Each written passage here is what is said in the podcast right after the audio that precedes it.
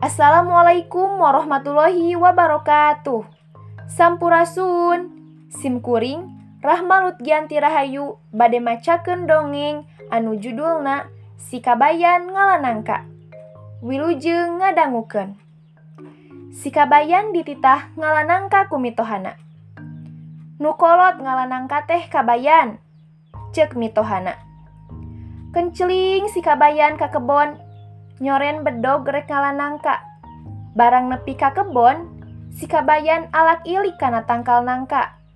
Manggih nuges kolot hiji tur gede pisan. Tuluy waya diala. Barang dipanggul kacida beratna.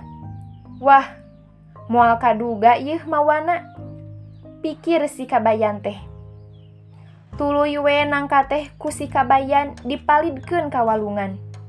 Jung wae balik ti heula dages kolot ieu cek si kabayan teh nyarita kanangka.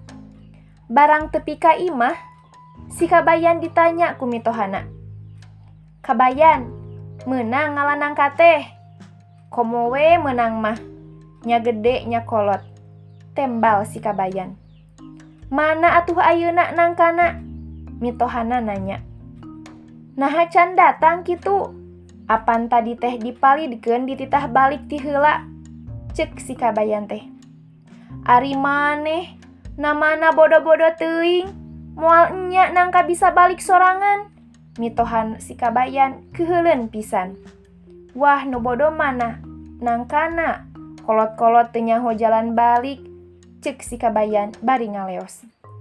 Mung sakitu dongeng si kabayan ngalanangka nutiasa kusim kuring didugiken hatur Nuhun. Wassalamualaikum warahmatullahi wabarakatuh.